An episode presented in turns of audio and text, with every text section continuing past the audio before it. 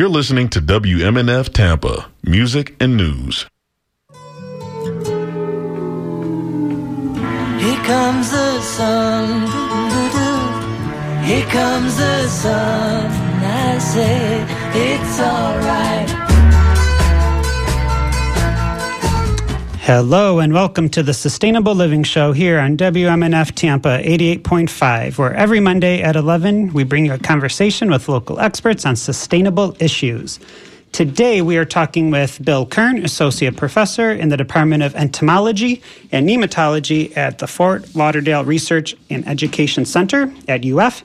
And we're also going to be speaking with Ann Carson, founder and C E O of Jiminy's, a sustainable pet food and treats company that uses cricket protein. So today's spooky Halloween show is all about edible insects for people and their pets. But first, we have a call from Shelby Alinsky, president of the Temple Terrace Community Garden, to tell us about some events that are happening with their group this Sunday. Hi, Hi Shelby. Shelby. Morning, everybody. Happy Monday. Can you hear me? Yes, yeah, happy can. Halloween. Happy Halloween. Spooky time, I would say. Yeah, I know I've got five minutes. I'll make it super quick. And so, yeah, so this Sunday, we actually have a couple events going on this weekend, but I'm going to focus on our Sunday event, which is super cool. It's an under forty garden hangout, right? And so this is for the community gardeners, your backyard gardeners, and our young, scrappy farmer folks that are, you know, running the Tampa scene, and I want to get together and I'll just hang out. And so it's going to happen this Sunday at four o'clock to maybe like eight fifteen at our River Hills Garden. Uh, we have three locations, so we're going to be at the River Hills Garden um, at River Hills Park. Um, and so, yeah, it'll start at around four. It'll be a potluck. It's an omnivore delight, but we should think about our, our vegan and vegetarian folks too, but bring a dish to share, your cornhole, something fun. And it's just going to be a great time. I, I have I, I just found an email that we have a, a donation for beer, so that's exciting because, you know, hopefully it's twenty-one to forty, right? That's coming out to hang out. Um, but we're going to have an overall, it's just going to be a super fun time. You know, as an adult, it's really hard to make friends. And we have just a, such a cool scene of young folks.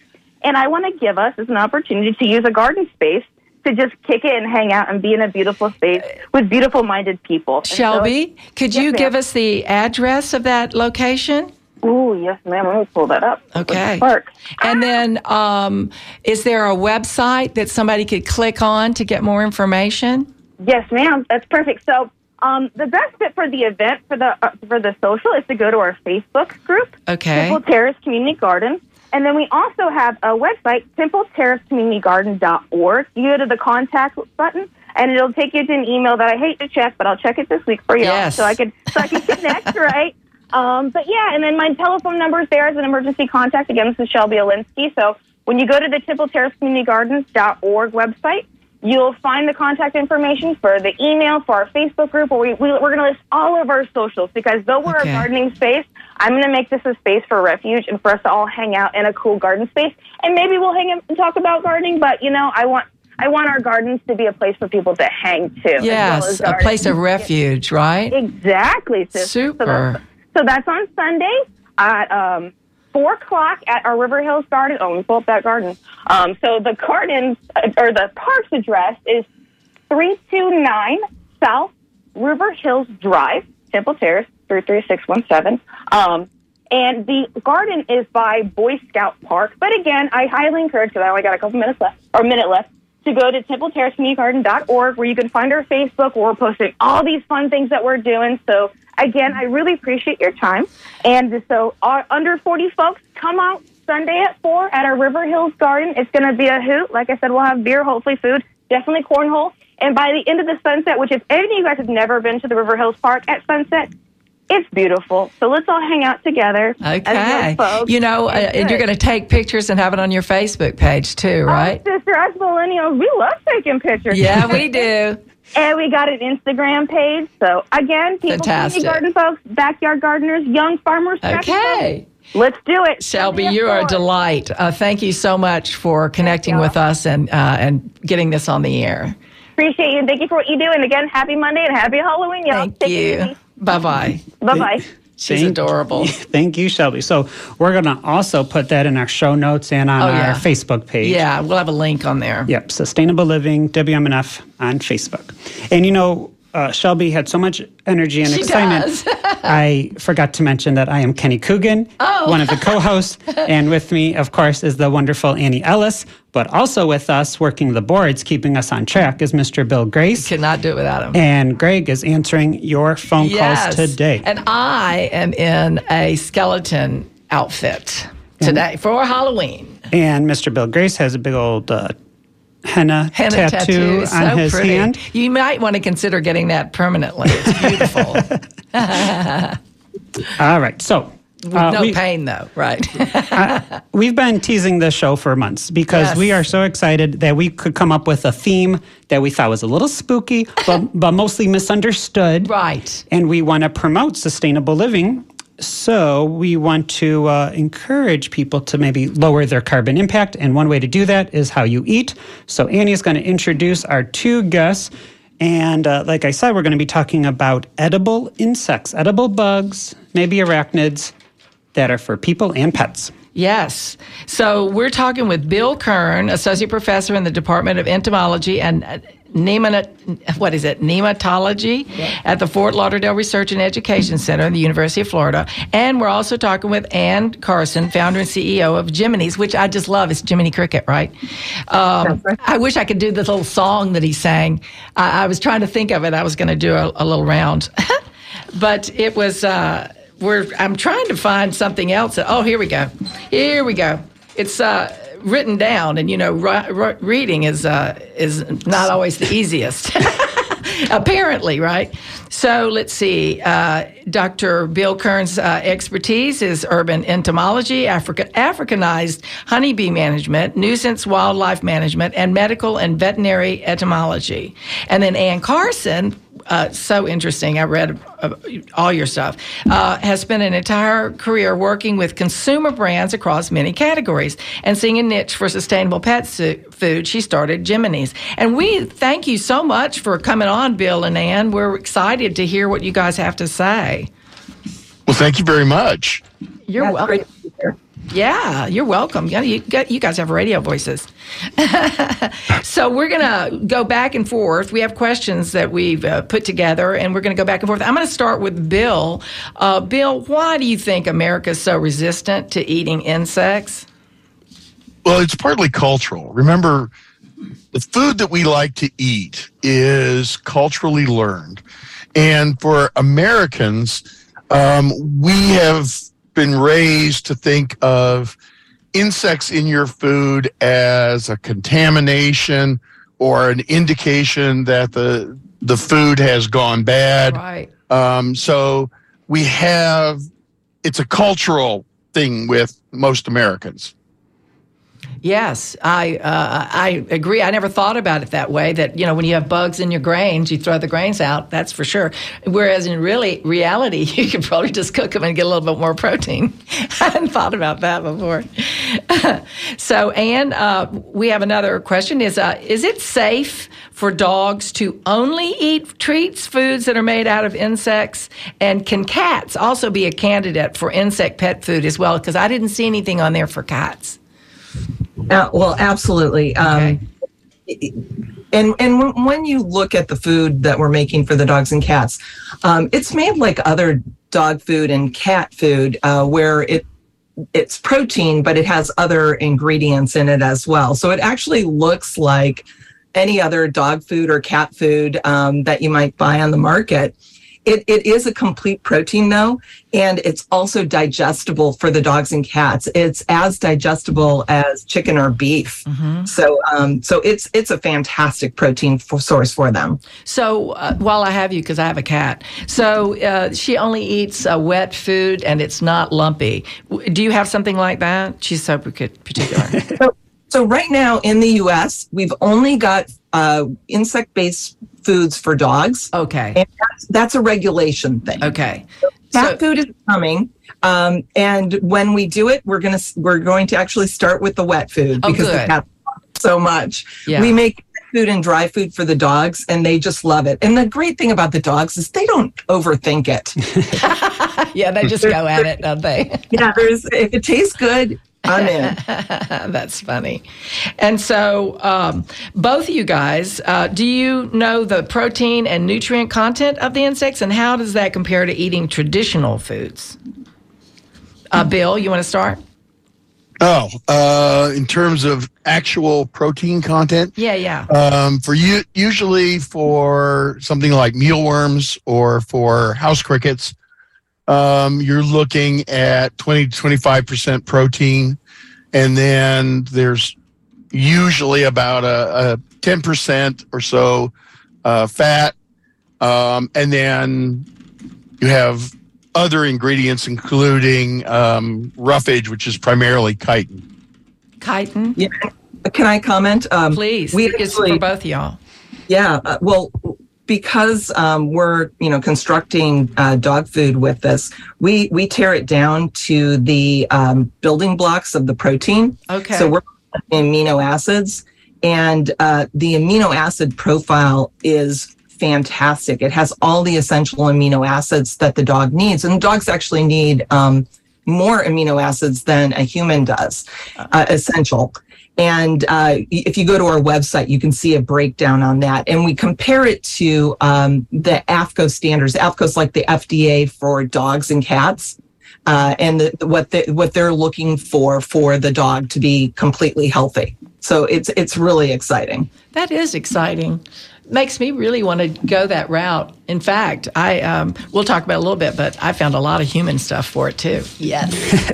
So speaking of uh, edible insects for humans, Bill, can you tell us, are all insects safe to eat? Can I go in my backyard and start digging in the ground? um, probably that's not a great idea. There are some insects that are toxic, uh, partly because of the food that they eat. If they're eating plants that contain or produce toxins. Um, you know, for example, I would strongly discourage anybody from eating oleander caterpillars. Oh, yeah. Um, but generally, what, what we recommend is if you are considering eating insects or adding insects to your diet, um, you know, use uh, farmed insects, purchase farmed insects from a reliable source. And then the, the second thing is, it's always a good idea to cook insects before you eat them. Oh, okay. Very good. So our show is the Sustainable Living Show, and we talk about uh, one definition of sustainability is we have to balance people, profit, and planet. So, Anne, could you tell us why is feeding and eating insects, why is that better for sustainability compared to red meat or chicken and pork? Well, I, I mean, t- to raise them, it takes less land, less water, almost no greenhouse gases. Um, I, I like to compare a lot of times if, if you've got an acre of land and you put cows on that acre of land, at the end of a year, you'll have a, about one hundred ninety-two pounds of protein. If you put chickens, two hundred sixty-five. But if you put crickets on that same land, you'll have sixty-five thousand pounds of protein at That's the end of the year. Impressive. It's it's amazing. It really is different. Um, and and that that really is sort of why we got into it in the first place. I mean, the nutrition, of course, was a, a must-have. But this, this level of sustainability uh, for a protein source is incredible. Wow. I'm and that's partly be, that's partly because with insects, you're not dealing with um, uh, a warm-blooded animal. Um, mm-hmm. When you're feeding grain to either cattle or chickens or pigs, a lot of that energy is is coming off as body heat. Whereas with a cold-blooded insect, you have a much better conversion of plant material to animal protein. That makes a lot of sense. And that's what makes it really so much more um, sustainable and environmentally friendly. And I imagine they're not giving off the gases that all those other uh, mammal animals. Ruminants. Yes, exactly. Yep. The other thing is, you know, they, they have pretty short lifespans. So you're raising multiple generations over the course of the year. In addition, when they, they lay an egg, it's not one egg. They're laying five hundred eggs. So, so you know, you really can make this work. Wow. And can you get, can you source um, your cricket protein from the U S or do you have to import it? Oh, well, all of ours is sourced within North America. So we go up into Canada as well. Um, we're working with all, you know, um, professional farms where this, this is what they do. This is the only thing that they do. And we work with not just crickets at this point. We're also working with uh, what we call grubs. Yeah. We have food that's called Good Grub. Um, but it's it's black soldier fly larvae. Yep. Yeah, we got the maggots. um, I forgot what... Um, you were going to ask? No, I remember I was going to ask, but I was going to say we just had him on O T H Culhane. He's in charge of Rosebud Continuum, and he raises um, the black soldier flies for the chickens. Oh, but every, love it. But yeah. every time he gives a tour, he opens up the container and he starts munching on them oh my in, God. in front of the college students. To and, just freak them out a little bit? Well, not really. I forgot what country he's from, but he goes, you know, everybody except for the U S is eating grubs. But yeah. uh, Doctor Bill Kern did say that we should probably be cooking our bugs before we eat them. But I do know that yeah. I, you see them in other countries, and they're just those big, big fat ones. Yeah. They're, you know, popping them in, in their mouth. In yeah. a little bit, we're going to ask Bill what are some of the uh, recipes and cultures that they make. But when I was in Thailand, uh, I had a foreign exchange student here in the U S from Thailand, and then I was able to visit her about ten years after high school, and we would stop at gas stations and markets, and she would buy edible insects, not for the wow factor or the gross factor, but, oh, I grew up with this, and I love a bag of silkworms that are dusted in... Uh, paprika. Yeah, paprika or so they, they, uh, Dorito They were powder. Like fried or something? Yeah, they were So fried it's just getting like a, a snack, a bag, a bag of snacks. That's right. That's interesting. So uh, speaking of cultures, Anne, since the dogs are not purchasing your products, but the but, but the people who take care of we them know are, of. do you do you have a pushback at all from the consumer? Do do, well, do do they like this idea? Do they understand that it's sustainable? Are they confused? Are they open to it? Yeah. Well, our consumers are very open to it, and um, I, I should say we've been doing this now for since uh, let's see, I started the company in two thousand seventeen. Oh. And at first, people would say, "Wait, what? You're using crickets?" But now uh, we're getting, wow, that's cool. And it turns out that millennials and Gen Z um, make up about fifty percent of the dog owners in the U S now. And they're the consumers that care the most about sustainability. And um, they are so open to this. They, yeah. they, it's really a great place to attack the problem. Yeah, you know, it's a nice uh, segue, really, when you think about it. You know, let your dog eat it first. He's your food tester and make sure it's not poison. I'm only joking, of course. But it would be like back in the medieval days mm-hmm. and the kings had their tasters. Well, um, you know, you've always seen your dog eat something much weirder than Oh, yeah, for sure. But my cat, no, my cat eats a lot less uh, crazy stuff than I do. That's for sure. Uh, I need to do our little reintroduction. I'm Annie Ellis, and you're listening to the Sustainable Living Show at W M N F Tampa eighty-eight point five. Today's guests are Professor Bill Kern of the University of Florida and founder uh, and founder of uh, C E O of Jiminy's Pet Food and Treat Company is Ann Carson. We're talking about edible insects for people and pets on this spooky episode of the Sustainable Living Show. If you want to be part of the conversation, give us a call at eight one three, two three nine, nine six six three or send us an email at d j at w m n f dot org and we'll read it on the air. And I also want to know if the listeners have tried edible insects and what their thoughts are. Oh, yeah, were. That'd be great to hear. I'd love to hear that. Uh, and, you know, what we were wondering, too, uh, Bill, do you know uh, what are the other, the commonly eaten insects in the countries? Uh, we talked about two things, but... Yeah. Mealworms uh, and grubs. And, and isn't there more, though? I would think. Oh, yeah, especially when you go to uh, Asia. Mm-hmm. Um, you mentioned uh, silkworm pupae, and mm-hmm. so that it's a it's a large um, insect, and it is a byproduct of the silk industry. So, oh. so after, and, and all of the silkworms um, that are raised for silk production are all farm raised. Um, matter of fact, the the modern silkworm could not survive in nature. Uh, and so uh, they've they've changed their their way so much that they can't defend themselves anymore. It's like turkeys. They well they, they can't even they can't even find a mate. Um, oh, wow. So they're fed, you know, they go in and they cut branches of mulberry and they lay the mulberry out and let the, the caterpillars feed on it. When they're ready to pupate, they spin their silk cocoons. But if they let the the moth emerge from the cocoon, it would damage the silk. Right. So what they do is as soon as they finish spinning that cocoon, they then take them and uh, drop them in boiling water. Okay. And that helps to loosen up the threads of the silk, and it also cooks the the pupa, or it's we usually call it a pre-pupa because it's um, hasn't quite started changing to a moth yet.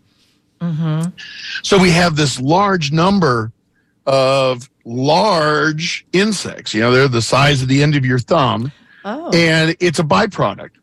And they've been using it as a, a food supplement for livestock, and people have been eating it. Um, and in certain areas, uh, Korea, uh, Japan, China, it is a very important, well, it's a, it's become a cultural food. Um, during times of shortage, when meat was in short supply, it became a valuable protein. Mm-hmm. And it has um, retained this cultural aspect. Um, and so now if you if you go into a bar in Korea, um, they often have these fried uh, silkworm pupae, and you, you dip it in kind of a spicy sauce and eat them, kind of like uh, uh, pretzels or potato chips. That's great. You know, it's really sustainable, too. When you think about it, every single thing has been used. We like byproducts. Yeah, that's wonderful. Yep. It's a completely, completely uh, used product. That's fabulous. And speaking of great tips, you can only hear on W M N F eighty-eight point five Tampa, Bill has a special message. You're so smooth, Kenny. The Sustainable Living Show in W M N F Tampa is an ethereal locale. It is where our listeners can find community, where hope and ideals give birth, where music both breaks barriers and enwraps you, and where ignorance and division comes to die. You can own a parcel of this astral savannah by going to our website, W M N F dot org, and clicking on our tip jar, directing your donation to S U L for Sustainable Living. And may the sunshine always warm you. Oh, we're in an astral savannah. I love that so much. Bill, you're so clever. So I think uh, it's your turn for questions, okay, isn't it? Okay, great. So, Ann, why did you decide to start making uh, dog food out of insect protein? You you mentioned that you saw a niche, but um, how did you come well, to that conclusion? Yeah, that's not really the, the actual reason why. I, I did used to work for one of the big pet food companies, uh, and that company got acquired. So I decided to stay in California. And as I was trying to decide what I wanted to do next, uh, I was having this conversation with my daughter about what she might want to do next. And uh, we got onto the subject of kids, and she told me that she didn't want to have any kids. Oh, and I, I got to tell you, it hit me super hard. She um, she was worried about what the, the world was going to be like by the time those kids grew up. Yes. And I, I would love to have grandchildren someday. And I realized that I just couldn't do a normal job after that. I had to um, think about building a better future for her. It was everything. So uh, I got approached to lead a uh, sustainable pet food company. They were using grass-fed beef. And I told them, love the idea of sustainability in pet.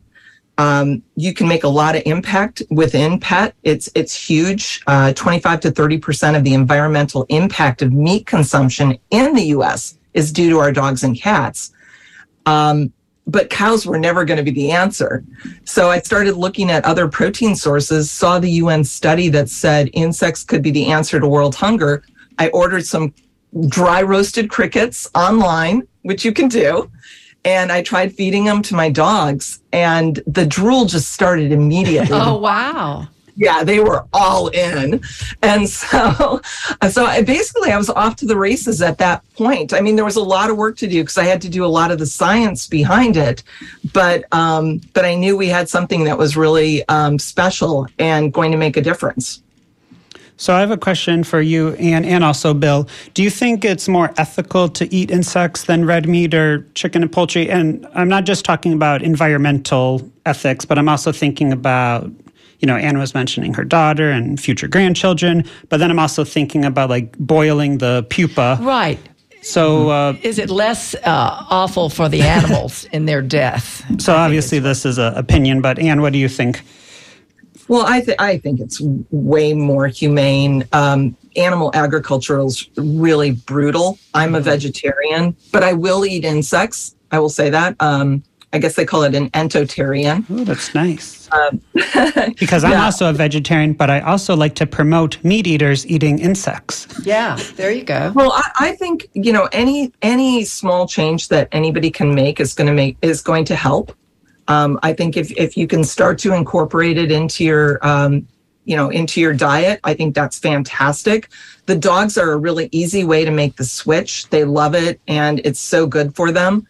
But um, but I make myself a, a cricket protein smoothie, and um, it's delicious. Yeah, I when in researching this, I found, and they will be on our uh, Facebook website, I found a lot of places that you can order a lot of uh, edible insect foods, uh, flowers and uh, uh, bars and just a million things. I was very surprised at uh, how much was yeah. available. About five minutes ago, I just Googled Uh, cricket protein, and Publix came up as a no kidding. as a ground Publix. flour. Yeah. Wow. So, Bill, I want to ask you as well, what are your thoughts about the ethical uh, farming of the insects compared to other sources of protein? Well, from from a sustainability point of view, it, it makes a lot more sense. Um, and it's probably not going to stop me from liking beef and chicken and pork. But uh, I have eaten insects, and uh, I actually use um, mealworms. We used to, to feed mealworms to uh, my daughter's chickens, and it it really seemed to improve the quality of the eggs that we were getting. Yeah, um, we would get, instead of just this sort of uh, kind of blah yellow yolk, we would get these rich golden, almost orange uh, yolks to the eggs. And um, now some people have complained to my daughter that uh, her eggs tasted a little too yolky or too um, eggy. Oh, wow. I'm not sure what eggy means. That doesn't sound like a bad thing to me. I I liked them. Yeah. And and The, it's it's a great way to train the chickens, because oh. as soon as they see you with that bag of dried mealworms, um, or it could be dried crickets too, um, they just come running to you because it is such a preferred food for them. Wow! And um, it's it's high in protein, and the the amount of protein you can get for pound of plant material um, is, as Ann said, it's probably, what, um, sixty times higher. Wow. So, um, and they probably wouldn't be getting much fat in any other way. I mean, they're getting mostly grains and such like that. So unless they're digging their own, they're not getting that much. So that's that sounds wonderful. Yeah. Right, and, and it's and it's a complete food. Yeah. When, yeah. Whenever you eat a complete animal, mm-hmm. um, you're getting all of the amino acids, and quite often a lot of the uh, the vitamins, minerals too. Uh, I would think, because it's in uh, you know anything that's in that uh, realm, I would think would be getting more minerals. Right, and very often when we're using insects to feed uh, pet reptiles, We'll, we will dust them with a calcium dust oh. to increase their calcium. Oh, very good. Um, so we have um, we have some uh, emails and we have uh, telephone calls. Yes. So we need to go to that right now and see what they have to talk about because we're interested. Yes, we are. So I want to remind listeners that I'm Kenny Coogan and you're listening to the Sustainable Living Show here on W M N F. Today's show is all about edible insects for people and pets on this Halloween episode. If you want to be part of the conversation, give us a call at eight one three, two three nine, nine six six three or send us an email at d j at w m n f dot org and we will read it on air. And like uh, Annie was saying, we wanted to hear if you've ever had a bug. So I got a message, I think. On purpose. On purpose. I believe this is from Mister Bill Grace. He said Nicole Kidman has a YouTube video of her eating crickets oh, from okay. Vanity Fair. You have to be fast. All right. So first uh, caller we'll take is Amy, and Amy has a question. Hi, Amy. Thank you. Hi. This Hi. is Nicole from South Saint Pete. Wonderful. Saint Pete, welcome. Um, I was kind of wondering, you know, there's always like yin and yang to things, you know. Like it, you take fish oil and you got to make sure that the mercury is, you know, been removed mm-hmm. or mitigated. And the same thing with a lot, a lot of things. My dog used to help me get those big loppers because the lopper, the, it's like an oversized cricket. The lubbers? The lubbers? Is that what you're talking about? Lubbers. Yes. Uh-huh. Exactly. They used to devastate a lot of my plants. So uh, my dog would help me with them, and he would shake his head like in distaste, like, yeah, oh, you know, I can't believe I had to do that, but I had to do it for you, Mom. And um, so I was kind of wondering what uh, in what science have they done to um, figure out what it, what is the bad part and has it been removed? All right, very good, Amy. Uh, Ann, do you? So these yeah. are farmed and farmed insects. So go ahead, Ann. Yeah, and actually. Um, What we found is that there really isn't a bad part. Um, there was a hypothesis when I first got started that there might be um, a problem with the chitin, but it and the chitin is the exoskeleton of, of the insect. But it's turned out that it, there's actually a huge positive. Um, it's fiber, and that fiber feeds the good bacteria in the dog's gut. We actually worked with a company called Animal Biome uh, to do a, a study on it, and it the dog's uh, microbiome was enhanced uh, based on that chitin. Mm-hmm. So, and we keep looking at, you know, there's study after study after study, and as I have only seen good news. Uh, one of the other things that just came is um, the black soldier fly larvae, the grubs, have uh, lauric acid. And lauric acid um, is helps with mental acuity.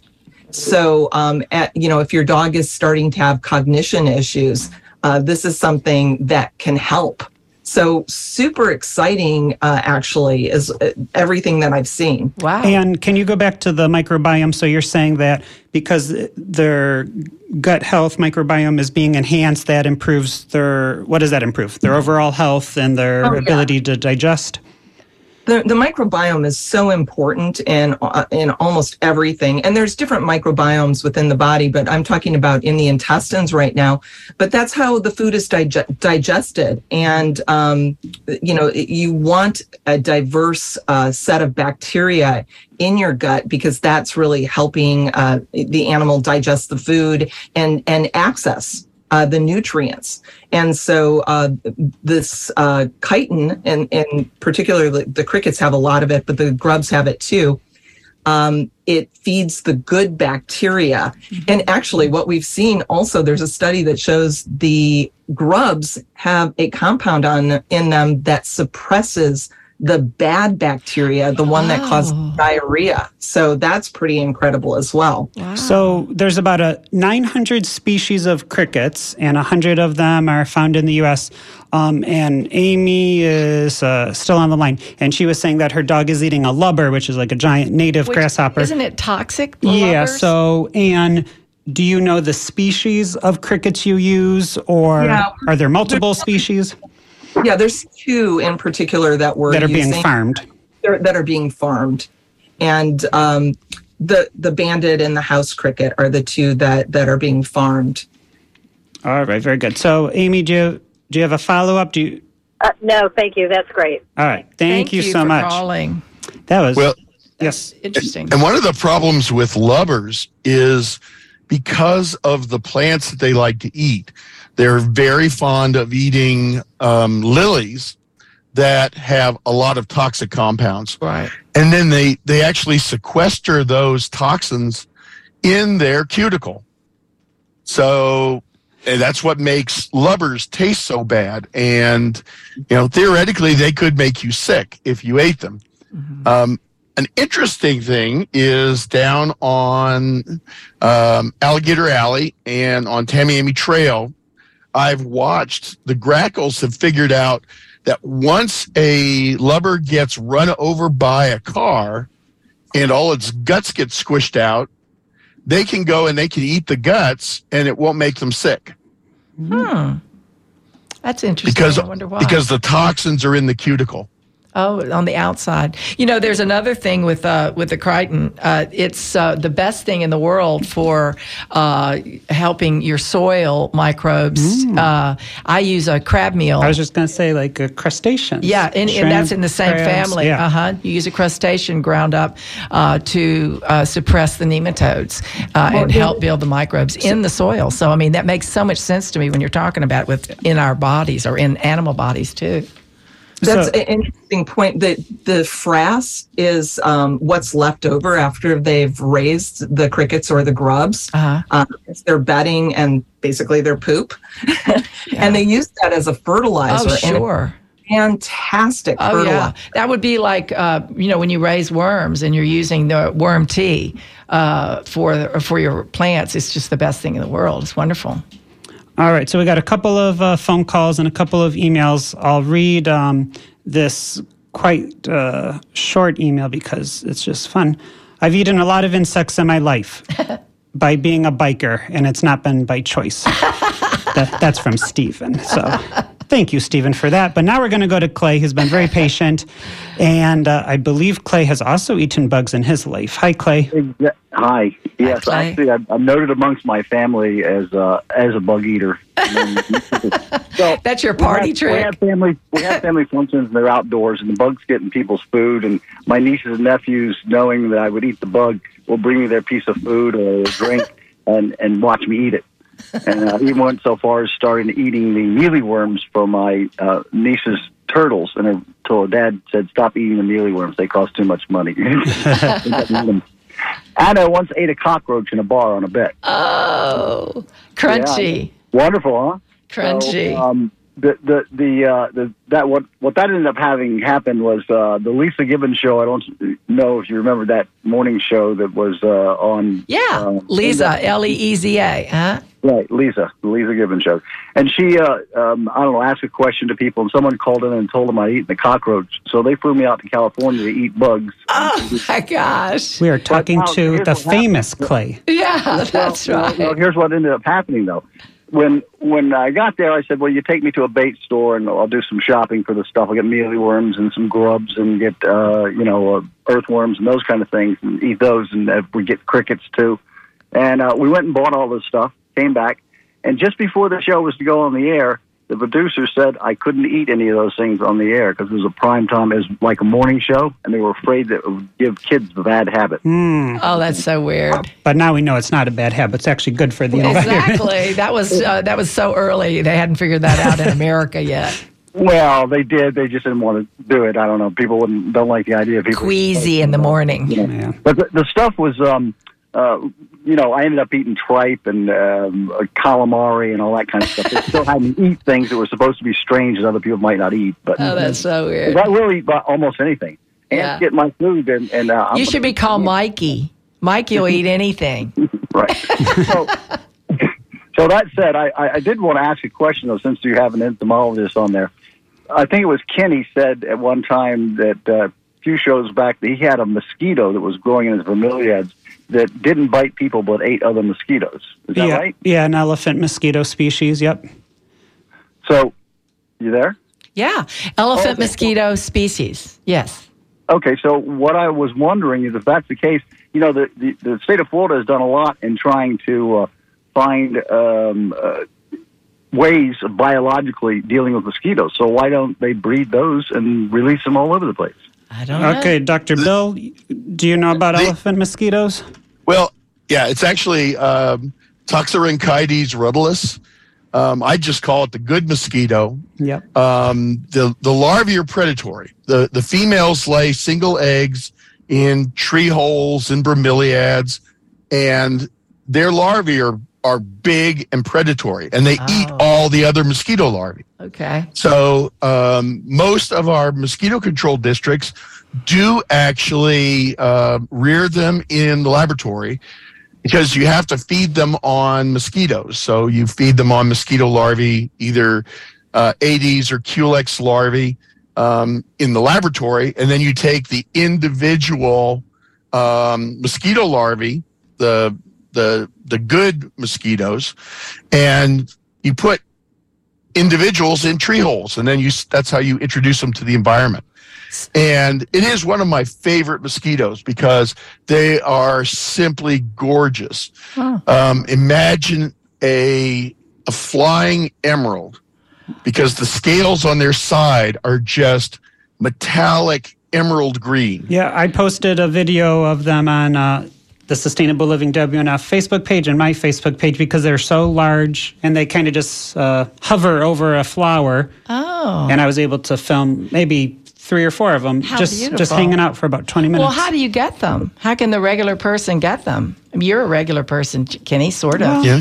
I, contact contact your local, sorry, contact your local mosquito control district. Local, okay. And see if they have them available. Okay. Um, not all uh, mosquito con- control districts have the budget to farm them. Mm-hmm. Um, but many of them do. And I would say the ones in the Tampa Bay area probably um, could provide them for you. Um, and then you would just introduce them to tree holes, um, uh, large tank bromeliads. So they need they actually need a fairly large tank. Okay. Um, compared to what, you know, some of our little um, bromeliad breeding mosquitoes need. Cool. So can you introduce them into like a rain barrel? Where mosquito larvae, I have rain barrels, and you know mosquito larvae in there. I usually get mosquito fish, but they don't last too long because the birds steal them. So, uh, could you introduce those larvae into a, a, a rain barrel with uh, to eat up your? You c- you could, but you'd be you'd be better off with um, using uh, gambusia, um, which is mos- the eastern mosquito fish, um, or our um, uh, least killifish. Um, which is another native species that's a, a voracious predator, and, and or even guppies. Yeah, and Clay, uh, I just put a, a broken uh, window screen on top of the... Yeah, um, that's how you keep those birds out. Yeah. Because they're, they're going to do diving kind All of right, situation. Thank you, Clay. We have uh, several well, more... So thank hey, you for listen, calling. Thanks for the great show. And, and thank you for remembering about the... elephant mosquitoes. Yeah, that's we're great. Really, really great guest, too. Thank you. Thank you. All right, so we're going to go back to edible insects. Uh, we do have a caller, Ryan. And so, Ryan, we're going to take you, but we also have several other uh, emails we want to get to. So, Ryan, uh, I think you have a question about the comparison of protein. Yeah, hi. How you doing? Uh, great. Now, uh, protein-wise, uh, how many beans would I have to eat to equal one cricket? Uh, Beans to cricket. Bill yeah. or Ann, do you have that answer? Well, the biggest problem is that generally beans are not a complete protein. So you would never get all the amino acids you need just from eating beans. Do you have to oh, add rice to that, don't you? Um, rice or, or some other um, protein okay. source. Okay, so uh, beans and rice. How many crickets do you have to eat to compare to your little teaspoon of beans or rice? Right. Yeah, Bill, do you have any ideas on estimate? that? Or Ann? I would. It would just be a guess on my part. Yeah, yeah, it would be a guess on my part as well. Well, guess. You're pretty smart about this. Like um, three, or, or not even three, but can you tell us like a half a cup, uh, or can you tell us what a serving size of uh, cricket flour is? or. Well, even even just a a single cricket probably would be comparable to about uh, one teaspoon of beans and rice. Okay, I would say. or, or even oh, wow. more if you're if you're at the protein level. Oh wow! Thank you, Ryan, for that. Uh, okay, that's that's that's about even. That's about even. Okay, all right. Thank, Thank you, Ryan. Thanks for your help. All right, I think I'll get uh, one more email in, and then um, Annie will ask a couple more questions. We have a text message. I was in Venezuela about thirty years ago, lived in a couple um, of different places. I tried some hot sauce that was made from ants and termites. It was very hot.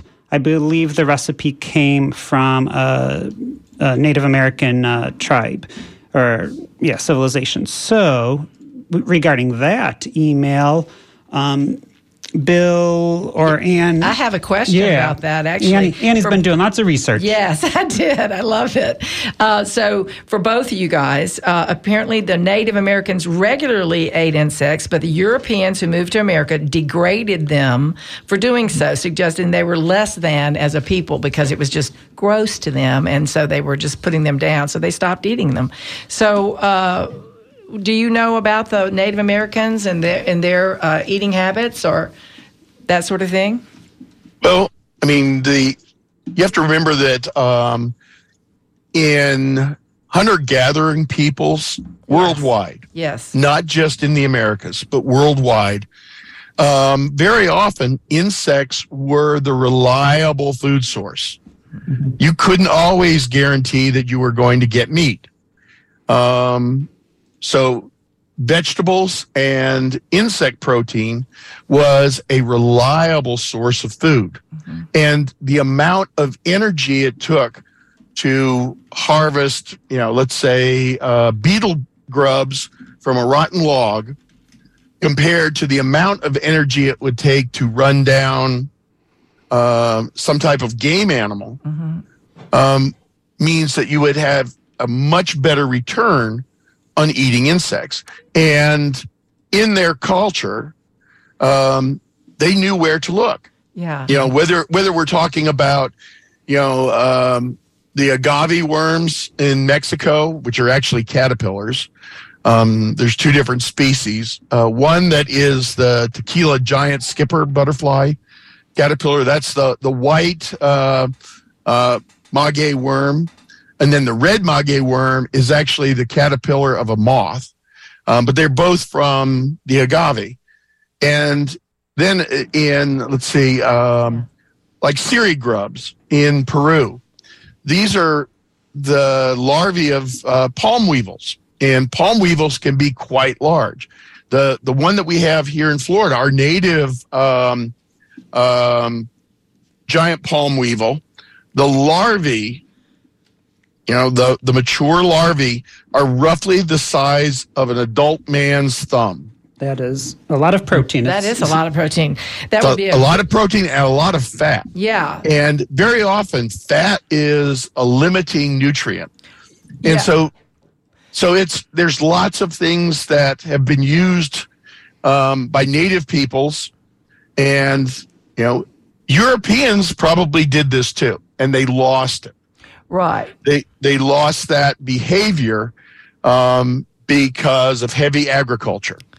Yeah, they started um, also raising being, animals. Uh, and also being in a, a temperate climate. Mm-hmm. Um, also impacted. You know, one of the um, things I saw that when I was researching is that uh, there is also different times of the years when uh, insects are like rising up, and uh, all it becomes a you know a two day festival that they're just scooping up worms out of, or uh, insects out of the air with nets, and they're just loving eating them. It's amazing. Cicadas. Yeah, exactly, yeah. exactly. And so you know we uh, and I, we wanted to ask you too. I know that you have something that's on your website. It's called an echo calculator, and you can enter your dog's breed and food intake. And what is that, and how does that work, please? Oh, sure. It, it's it's really a lot of fun. Um, you basically go to our website, and there it's right up on the menu, it, echo calculator. You put in a little bit of information about your dog. You know, a lot of it is around how big is the dog? Does it fit in your purse or does it walk you? uh, and then what protein you're feeding your dog. If you're feeding um, uh, chicken versus beef, there's there's a big difference there. And then how much do they eat? And and then it'll calculate the impact. And like, uh, for instance, I've got a, a Great Dane named Timber. Oh, my and, goodness. That's a big dog. And what it, it helps you visualize it. For instance, for Timber, um, feeding him, if I was feeding him chicken, it would be like three hundred thousand toilet flushes. Um, or driving six hundred eight miles, you know, that's that's the kind of um, comparisons that you can see there. In the dog's in the dog's lifespan? No, that's for a year. Oh, wow. That's a big dog. Do you did you name him Timber because when he falls, you have to yell Timber so everybody don't get out of the way? Pretty much.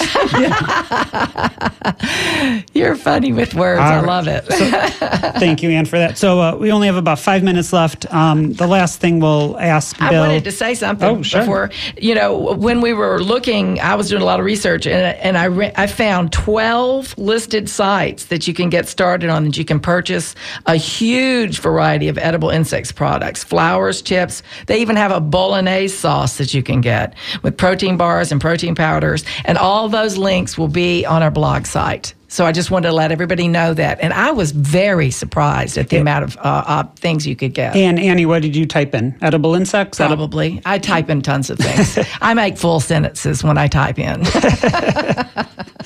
so, so, and then just follow the rabbit hole, you know. Yeah.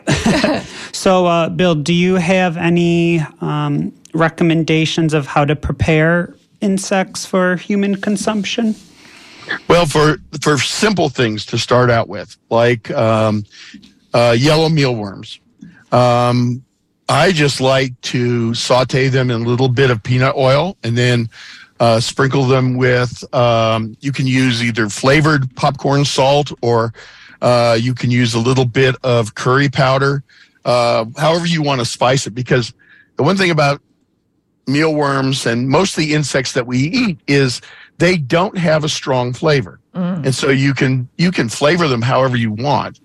Um, Sneak it in meatloaf. Does that make it crispy when you do that? Or or does, what is it, still wet on the inside and, and no, crispy on the outside? It's pretty well, they're going to be pretty well crunchy. Okay. Um, roughly... Roughly the consistency of uh, potato chips. Oh, okay. That's um, why your friend was getting those as a, like a corn chip snack. Yeah. Right. Mm-hmm.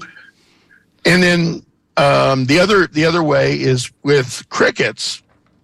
And crickets, again, you can roast them, um, either roast them and then roll them, or roast them or um, uh, saute them again and uh, put them out on a, a paper towel, roll them, and I like to roll them because it, it breaks off the wings and the legs. Um, because especially with crickets, uh, their hind legs have lots of spines. Yeah, they do. And, and, and you need floss, yeah. Yeah. Yeah, yeah. So you. I was thinking about that when the guy was on the motorcycle. He needs a lot of flossing. Well, okay, so Bill, unfortunately we're out of time, so thank you for that. And I have one more question. When do you expect to offer cat food made out of insect protein? Yes. I think we're about a year out. Okay. And that's that's because of um, the industry or law regulation? The regulation. So the regulation for dog is ahead of cat. Um, and But I've seen the studies. It, everything looks super positive. I'm super excited about actually working with it. Okay, very good. Uh, yeah, my cat's excited too. We need that kind of food. I don't like the idea of giving her killed animals. Yeah. I really hate it. So, it bothers Ann, me Ann, can you tell us how people can get in contact with you and Jiminy's? Well, Jiminy's, it's pretty easy. Uh, Jiminy's dot com. It's J I M I N Y S. Uh, and that's the best way to reach me as well. Very just through good. The website. Thank you, Ann. And uh, Doctor Bill Kern, how can people learn more about your work and research? Um, well, the best places to find information about whatever you need um, is to go to the University of Florida E D I S website, E D I S. Um, and it has all of the fact sheets that have been produced by the University of Florida on virtually every topic that you could possibly imagine, every question you have about your your garden, Thank your you. landscape. Perfect. Thank you so thank, much. Thank you both. You guys were wonderful guests. We encourage our listeners to eat bugs. We do have a special uh, message from Mister Bill Grace. He says, "How can you tell a happy biker? Count the bugs on their teeth." If you enjoyed this show and our weekly content, please go to W M N F dot org, donate through the tip jar, and direct your donation to the Sustainable Living Show. It helps us keep on air. Stay tuned. In the next hour, you will hear W M N F Tampa's Monday Music with Flea. If you want to hear more public interest programming, switch over to W M N F's H D three channel, The Source, to listen to today's Tom Hartman Show live. Make sure to tune in next Monday morning at eleven for the next Sustainable Living Show. We'll be talking about mushrooming. Follow our Facebook page, Sustainable Living, to stay in the loop. I am Kenny Coogan. And I am Annie Ellis. Jiminy Cricket's song is High Hopes. Bye, everyone. Bye. Bye.